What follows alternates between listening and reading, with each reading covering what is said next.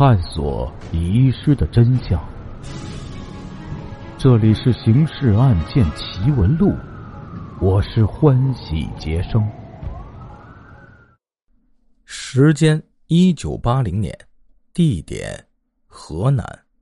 案件进程：那天晚上，三人喝了半夜酒，刘敏华喝醉了，不知怎么说到经济状况，说他有十万元现钞，就放在床底下。当时刘还要拿出来给他们看。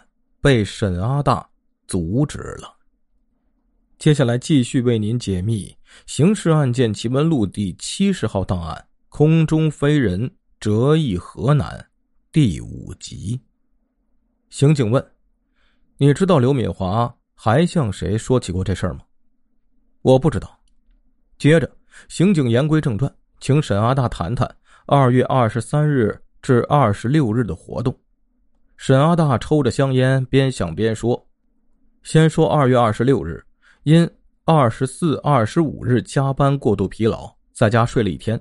再说二月二十五日、二十四日，那两天供销社开全县商业系统现场会，他忙着为会议代表准备伙食，日班连中班一直在忙碌。至于二月二十三日中午，他去过刘华敏的食屋，因为原说。”刘二十四日一早要走了，所以去告别，还抄下了留在广州的地址。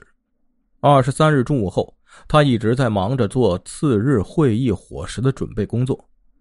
刑警在本子上记下了沈阿大的陈述，随即找食堂其他几名工作人员核实，他们的陈述从几个方面证实沈阿大所言属实，这样沈阿大的疑点排除了。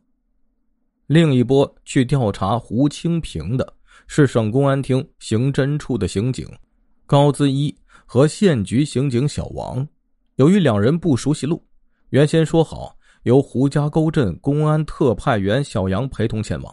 不巧，小杨患痢疾不能成行，两人便自己摸着去。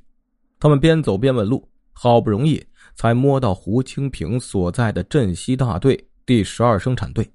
高资一看看手表，竟整整走了三个小时，而调查却拢共只进行了十几分钟。四十五岁的胡清平幼时念过三年私塾，有些文化，竟有记日记的习惯。他的日记其实不过是备忘录，每天涂上几笔，记下当天的活动、买卖物品的账目、人员来往等等。刑警一开口，他马上出示日记一翻。二月二十四日上午，镇上与刘敏华告别，赠送花生仁五斤、麻油五斤。下午返家，晚上去生产队长家，喝队长孙子的满月酒，大醉而归。二月二十五日、二十六日，堂兄家造房子，去帮忙做财务总管，忙得不可开交。刑警去问了生产队长和胡清平堂兄，证实胡清平所言不谬。这样，胡清平的疑点也被排除了。沈阿大、胡清平被排除疑点的时候，对最后一名嫌疑人胡家师的调查尚未开始。调查胡家师的一波是刑警马木军、柴卫东，两人接受任务后立即赶往镇南大队，找到大队部，让找一下胡家师。大队治保委员见到省地县公安机关联合专案侦查组，不敢怠慢。亲自去胡家师所在的第五生产队，一问其家人，答话不在家，去何处了？说已经出去三个星期多，未曾对家里说过去哪里。马木军、柴卫东商量下来，决定留在镇南大队查找胡家师。镇南大队抽调了治保委员、民兵连长等六名可靠人员协助刑警巡查胡家师。刑警访问了胡家师的家人，问清了胡家的亲戚地址，又从同村胡家师好友处打听到，胡在本大队及临近几个大队的几个狐朋狗友和姓名住址。八个人分为四波，或骑自行车，或徒步分头前往。整整调查了两天，但却未找到胡家师。此时，由于沈阿大、胡清平的疑点均已排除。专案组把侦查注意力全部集中在胡家师身上。段建勋组长听说找不到胡家师，亲自带着全体成员赶赴镇南大队，摆出一副一定要找到此人的架势。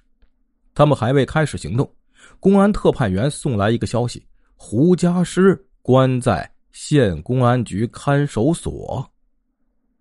胡家师是因为赌博而落网的。这人玩扑克牌很有一手，赌博心眼玲珑剔透，时常凭此招财进宝。三个多星期前，他怀揣一副扑克牌，从镇南大队出发，绕着县城兜了个圈子，走了三个公社、十七个大队，和各路赌友赌了数百局，以十二点三元的赌本赢得上千元。前天，胡家师来到县城。经人介绍，决定和来自驻马店的赌仙张根友较量一番。当晚，两人在县招待所房间里摆开了赌局，不易被服务员发觉。当下向公安局打电话报告，警察赶来，连人带钱一起兜了进去。胡家师折进局子后，往家里写信让送日用品，按照当时规定，这信由公安局寄给当地派出所。或者公安特派员，所以小杨知晓了。段建勋副处长闻讯大喜，这家伙已经逮住了，那就容易查讯了。次日，段建勋、陈顺克、高子一、吴奇四人去汝南县城，直奔看守所提审胡家师。胡家师离开胡家沟时，专案侦查组虽未进驻村子，因此他根本不知道这几位是哪座庙里的菩萨。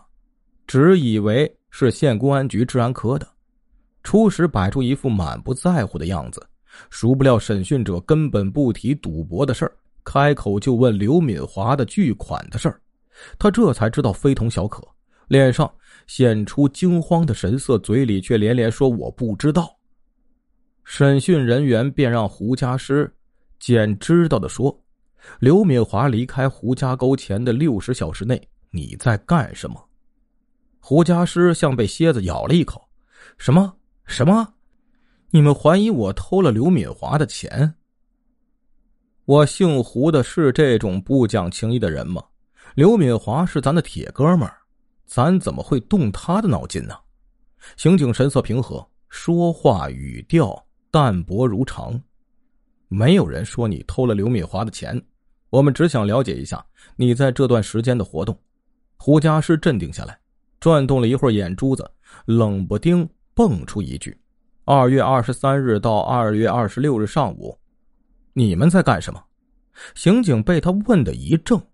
段建勋自带开口驳他，这家伙又加了一句：“这么长时间了，谁还记得清楚呀？”此后不管审讯人员说什么，胡家师都一口咬定：“我记不得那时在干什么了，只是没偷刘敏华的钱。”这样一直挨过了七八个小时，段建勋几人无可奈何，只好暂停审讯，让看守员把胡家师押回监房。听众朋友，我们今天的故事就讲到这里了，感谢您的支持与帮助，并且感谢您的收听。